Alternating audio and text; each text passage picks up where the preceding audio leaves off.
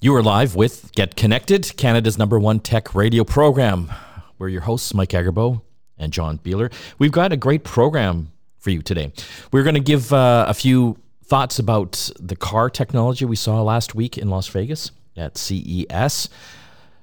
Everything from self driving EVs to cars that talk to you. We'll also uh, talk more about Chat GPT, that AI language model that is doing amazing and frightening things. There's, I mean, it just keeps blowing up, all the stories. There's just so much to talk about. Let's get into some of the tech news this week. I, I found this interesting. Uh, I actually was on uh, CTV News this week talking about uh, this poor gentleman down in, uh, was traveling out of Seattle. He lost his AirPods there.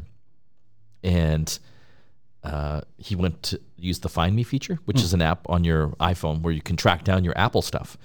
And it showed that someone had found them and was basically going from, I guess, their house somewhere outside Seattle to the airport. Must be a worker. Yep. And specifically to the Air Canada area. and so he's, you know, tried to contact Air Canada. Yeah. And no joy. No. No. No, they're gone. So here comes another story. Another BC man used AirTags in his luggage, and a lot of people are doing this. I do it. I know. When we were traveling to Vegas, you're just on your phone there, charting the the I guess the the journey of your your bags through the airport. Well, it's really interesting because the way AirTags work is anytime they're near an iPhone, it updates their location. Yes. And so when you're sitting on the plane that you just boarded and you can see them loading the luggage outside, you actually get a real time update when the lu- luggage is boarded on the plane with you. Yes. And you'll the Find My app will say your luggage is with you. Yeah. so then you then you know at least it's getting on the right plane. And if it's not, then you're kind of like, okay, I wonder where it's going to go. Then you can stress the entire plane ride. This is true. yes. So this poor guy, I guess coming back from Mexico City to Victoria, I guess he got to his destination, but his bags were still 4,000 kilometers away in Mexico City. Yeah. And then eventually they ended up in Spain. Yeah, it took weeks for Air Canada to, to they, they said the bags would be getting to him fairly soon, but nothing happened for two weeks. And then he was checking the app the whole time and they went to Spain. Can you imagine Air Canada? That must drive them crazy. Everyone that's got air tags now in their luggage phoning them. My bag is in Paris or my bag is in-" Well, I mean, it's accountability, Toronto, right? yes. I mean, the thing is, yes, the air tag is in Spain. It doesn't necessarily mean it's in your luggage, though. That's true. So the the thing that I do that everyone should be doing is not just put it in your bag, hide it in your bag. Yeah. You know, like inside your like a, like a larger checked bag, it has a little zipper, and you can actually get underneath the lining. Yes. Just like duct tape it there, so it's super hidden. It's not going to be like in an obvious pocket, and then it'd be very difficult for someone to find it. Because it's just not loose in your bag. Right. Yeah. Yeah. And my, my backpack actually has a hidden little pocket for keys, and that's where I have an AirTag as well. So if my bag ever goes missing, the chances are the person stealing my backpack would never know the AirTag is there. No. But it's amazing kind of the power it's given people Yeah. that the airlines probably don't love. Oh, I'm sure they hate it. They probably have some guy dedicated to just answering AirTag inquiries. Well, if they don't, they need to have that person, right? Wouldn't Yeah. that wouldn't that help them though?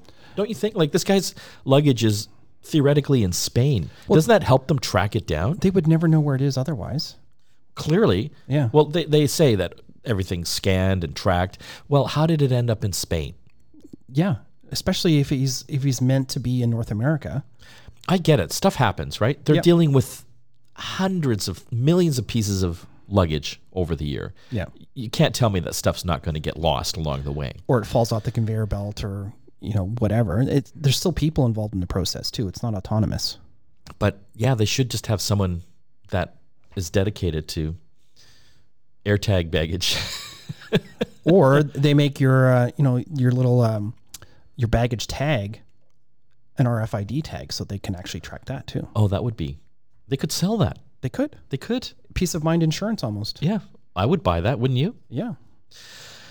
You are tuned in to Get Connected, talking all about the latest uh, tech news uh, this week.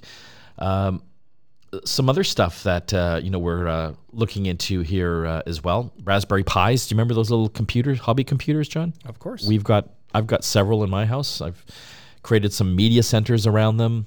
A lot of people make robots out of them. Well, they've got a camera module for them as well, and they've just updated the camera mod, uh, module to have HDR and autofocus. Yeah. So this is like these little Raspberry boards are like under fifty bucks, right? well, if you can find them. Yes. they're still a little hard to find because of the chip shortage and all that stuff. But but yeah, these these things are really handy for making your own like non-cloud based uh, security system too, because you can have a Raspberry Pi with a really high quality camera on it, and you can you know put it in your house somewhere to monitor your pets or your baby or whatever, and you completely own that uh, service and that network, and it's you know it's pretty much open source.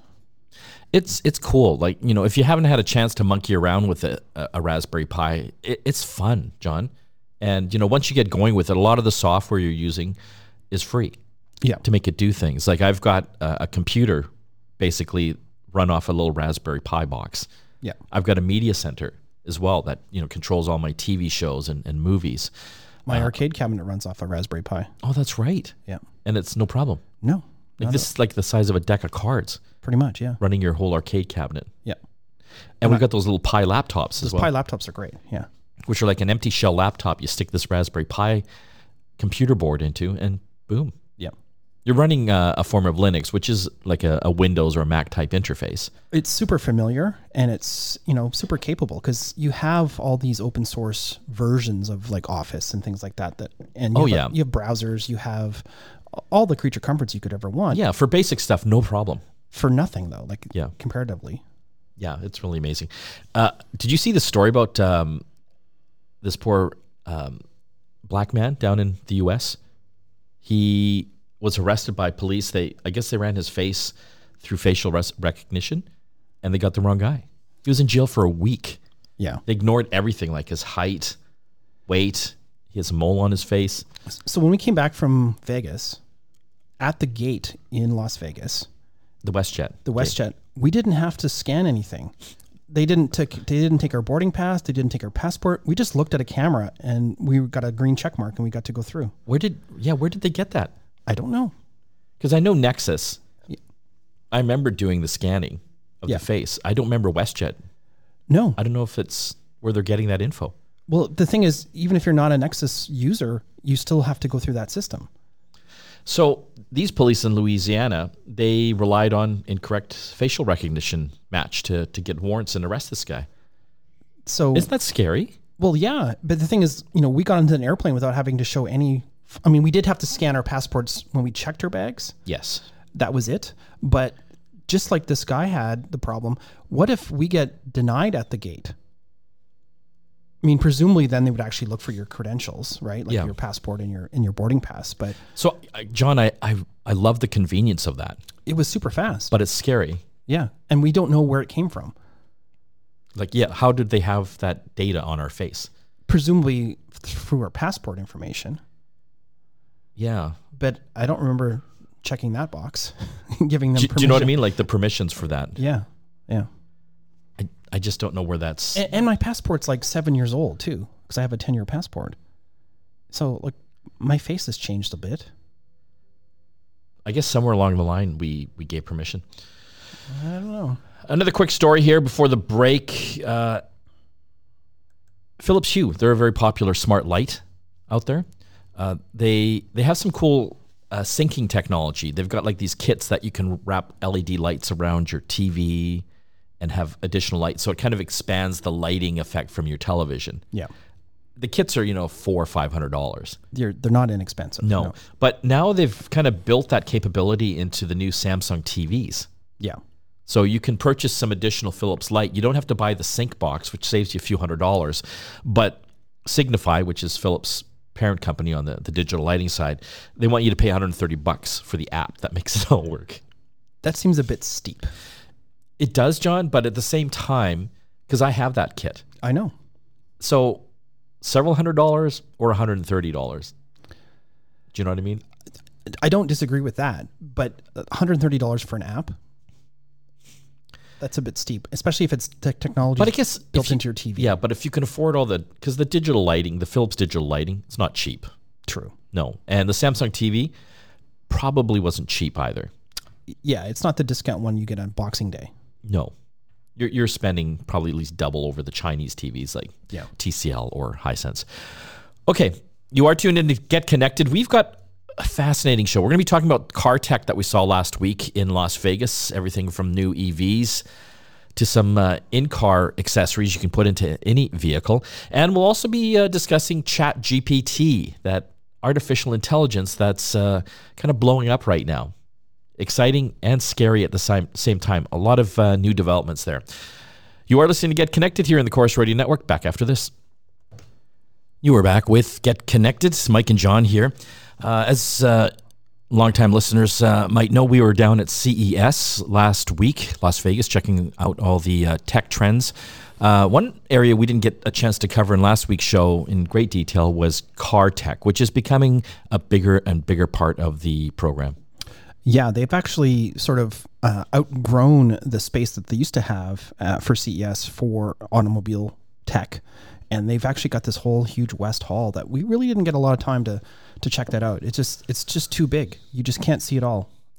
What I found interesting, though, in previous years, it was all about the autonomous car Yeah, tech, and that was kind of on the back burner now because I just don't think it's happening as fast as all the uh, uh, autonomous tech companies and car companies would like us to believe. It's hard, and we you know we found that out over the last couple of years just talking to lots of the people behind the autonomous tech how difficult this can really be not just from a technology standpoint but from a regulatory standpoint but even something you and I have talked about quite a lot is how comfortable you feel getting into a car that's not being driven by anybody other than a computer I'm not there yet. I mean, I, in my Tesla, I have auto steer, which kind of keeps me in the lane and the speed. And I, I love it. For me, that's a huge safety thing. Yeah. Uh, but having it completely drive on its own, I'm just not there. yeah Not yet.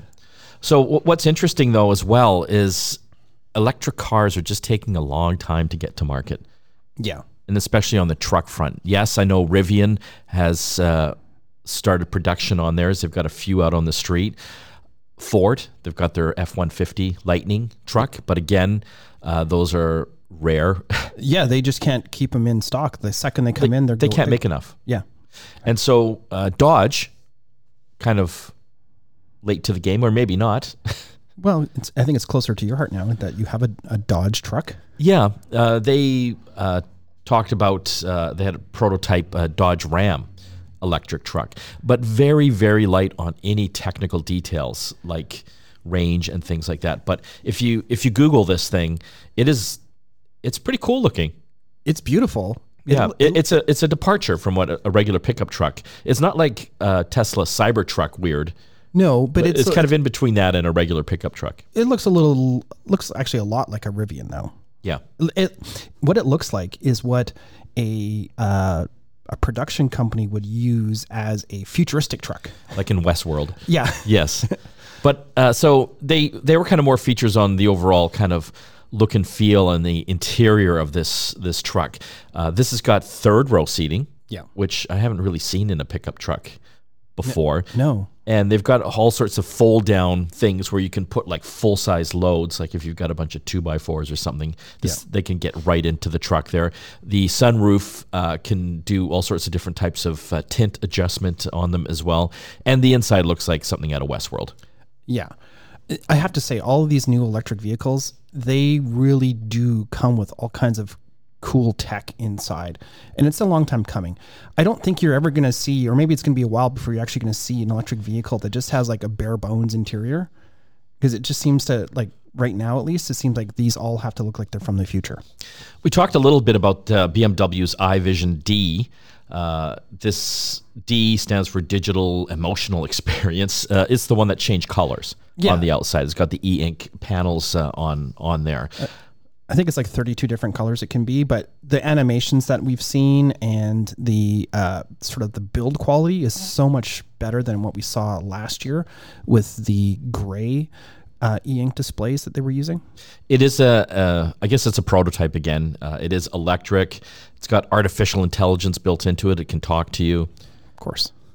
I, yeah, when they when they say you can talk to your car and it talks back, I just don't know how It's just like Knight Rider. is it. Is it? Maybe they got Chat GPT built into that. No, it's well. it's like your smart assistant. Uh, so let's look at some car accessories. Uh, Amazon, they've got their Ring division. You might know them from the Ring video doorbell and the different security cams. They've got finally a in-car solution. Yeah, and this was announced like more than two years ago, and I think probably the pandemic didn't help its uh, delivery. But uh, they were showing their dash cam. It's a dual faced and can monitor what's happening inside and outside of the vehicle.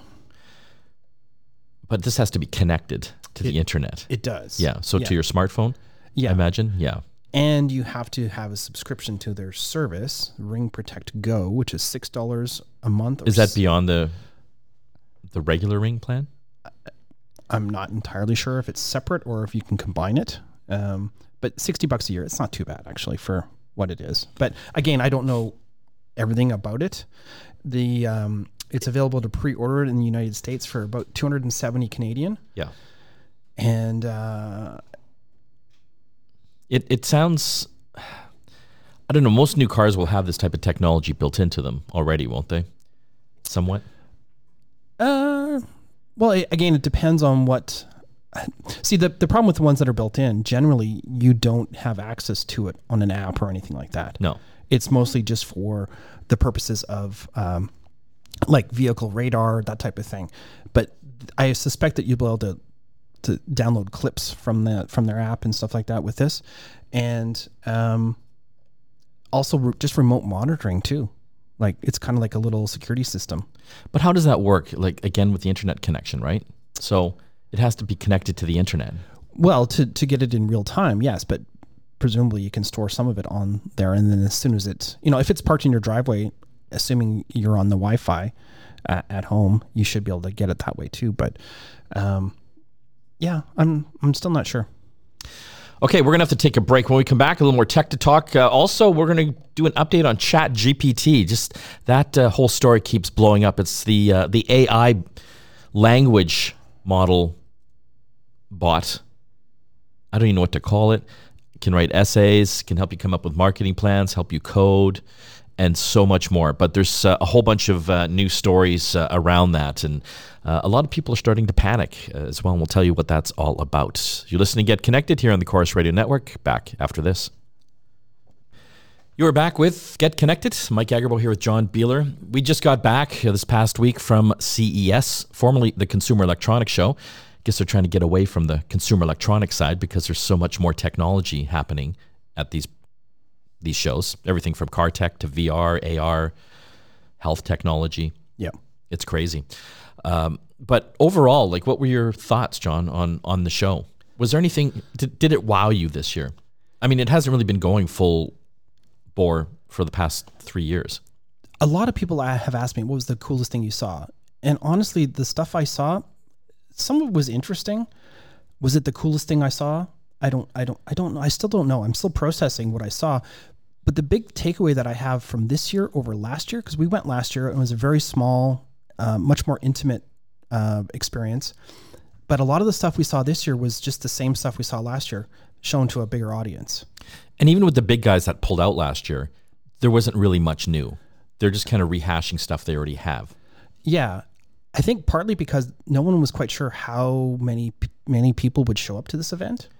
So, and a lot of companies, I think, during the pandemic realized that they can do just as well on their own with a virtual event or their own conferences than spending a bucket load of money to go to CES. I think we've seen that with a lot of other trade shows and PR events because as journalists, we get flown in to a lot of these things. And I thought once kind of the pandemic kind of wound down a, a little bit, you know, that would kind of open up again. But no, No, not not really.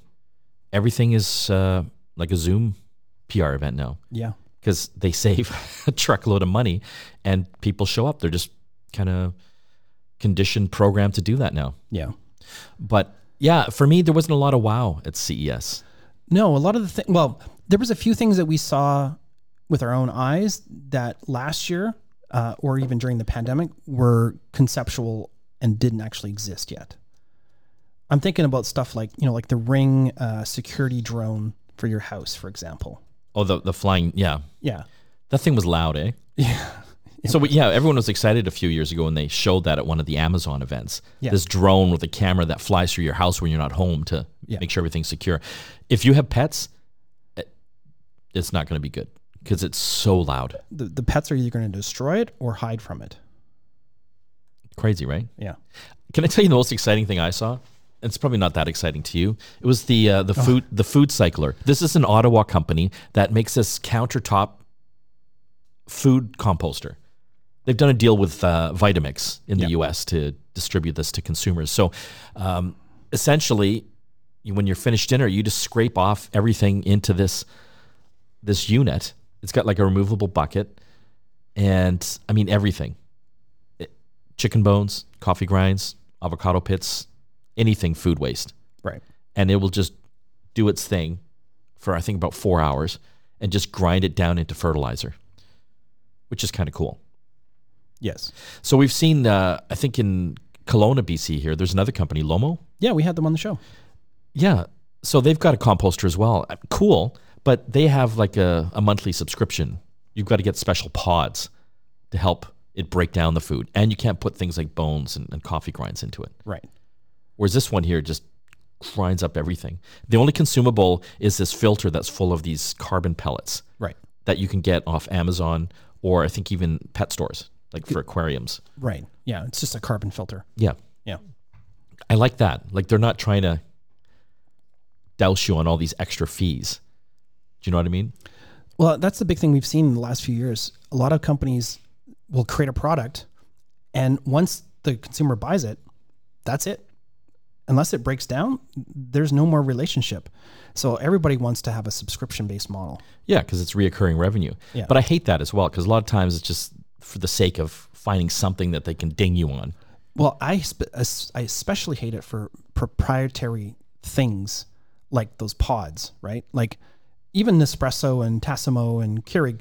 I was skeptical of those when they first came out because, like, well, how plentiful are these going to be? How easy is it going to be for me to get? Do I just have to buy it from one website? Can I get it on Amazon? Can I get it in my local store?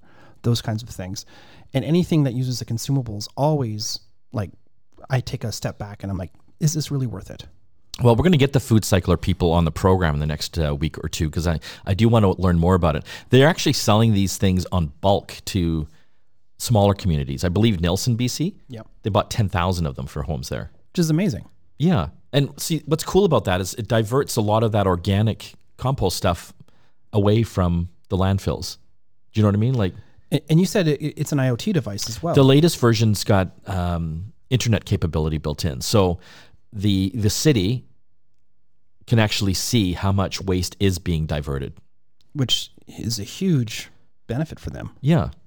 Like I, I just find that technology amazing. My only problem now, John, is because I, I told my wife about this and she's like, hell no, you're not putting that anywhere near a kitchen counter. Because you know how clogged up the kitchen counters get. Well, you have every every gadget known to man. I know, but I'm not giving up my air fryer. I, I got her to finally accept that. yeah. Now she's So converted. the food composter, I don't know. We'll have to see. Alana, I love you. we need to divert this away from the landfills. okay, we're gonna have to take another break. When we come back, we're going to be talking about Chat GPT. It is just blowing up. It's that artificial intelligence that's changing the world. For better or for worse, is the question we're going to ask. Back after this. You are back with Get Connected. And what is a show without talking now about Chat GPT? This is uh, an AI or an artificial intelligence language model that can do literally amazing things. It can write you an essay, it can write blogs, poems, songs, it can code. And they're not monetizing it yet. Do you know? I saw this story, John. You, they're spending how much a day? Three million a day.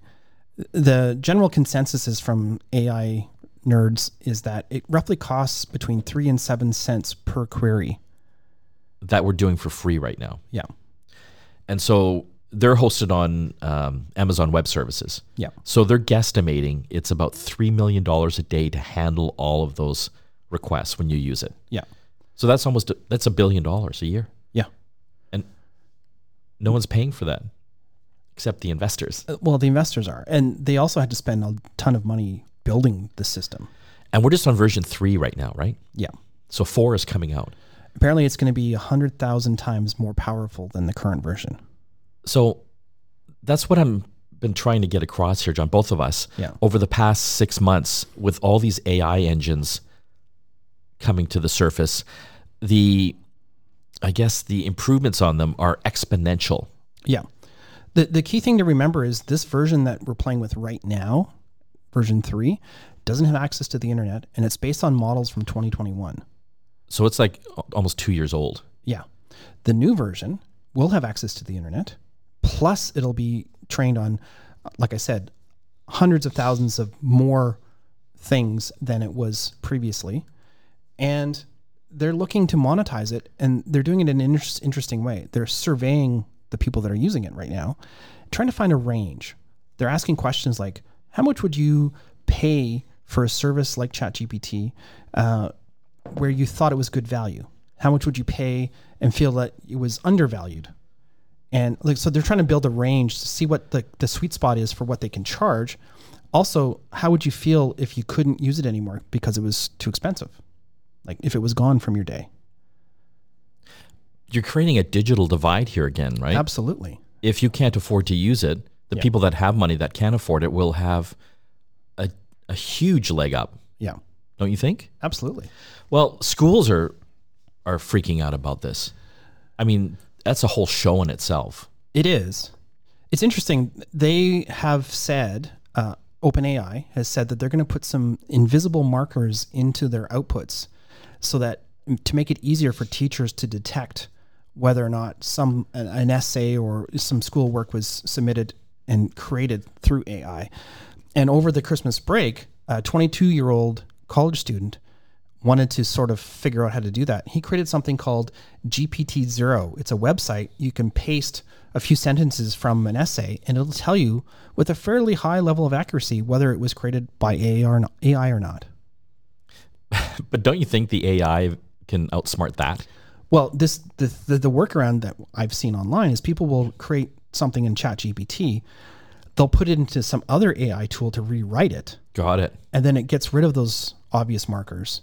And especially if you there's other tools that you can do, like you can actually give it a whole bunch of like say our blog posts from our websites. So it can actually detect the Mike Agerbo voice or the John Beeler voice and rewrite those things in our voices, which will be much harder for a teacher to detect then. So using the AI on AI output can actually hide it from some of these tools.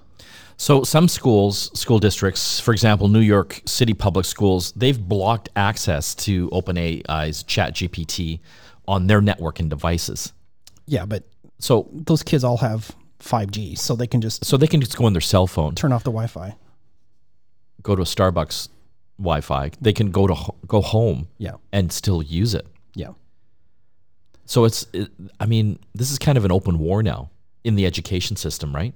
Well, and Microsoft's looking to integrate ChatGPT, at least part of it, into all of their Office tools to help you flesh out your content. So imagine that now, John, that if you've got this tool in your Outlook, Yeah. your email, Yeah, yeah, write an email to John telling him I need this, this, and this.